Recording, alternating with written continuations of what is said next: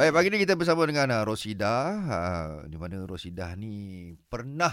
Terkena penyakit Anxiety disorder. Yes. Kan? Jadi Ha. sekarang alhamdulillah uh, anxiety tu dah tak ada eh uh, Rosida. Uh, Ha, so macam mana cara-cara awak merawat eh? okay, untuk siapa yang dengar saya ada anxiety ke ada penyakit apa ke, Hmm. kita kena tanya diri kita tau. Ah, kenapa aku macam ni? Ah, saya itulah terima saya. Saya orang Kelantan kan. Sekali saya sakit saya akan cakap, apa aku jadi gini sampai Oh, husband saya okey, pun selalu okey. Ha. ejek saya kan. Ha, ha. Kenapa aku jadi macam ni? Kenapa aku jadi macam ni? Ha, ha. Bila kita bertanya, kita akan cari solusi. Okey, Tak solution. kisahlah awak nak makan, jika doktor makan ubat je. So, anxiety ni adalah ketakutan. Baik, baik. Hmm. Macam kita anxiety bimbang kan. Semua orang ada bimbang. Hmm. Tapi disorder ni dia sangat takut. Kenapa dia takut? Sebab ketakutan tu berada dalam diri dia. Mhm. Yang dia saya banyak ketakutan. Mhm. Kita ni, aku takut apa?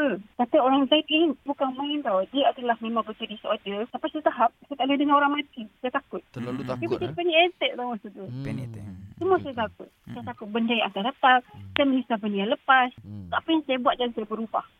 Saya berubah dari keadaan saya yang ketakutan. Mm-mm. Saya berubah. Saya balik kepada saya punya diri. Kita ada body, kita ada badan, kita ada kita punya minda, kita ada jiwa. Mhm. Saya rawat tiga ni. Rawat Yang badan ni. kan? Okey, okey. Ha, saya rawat secara fitrah tau. Mhm. Saya memang tak makan ubat. Saya cakap lah pendengar semua jangan makan ubat. Bukan macam tu. Mhm. Tapi ingat cara saya.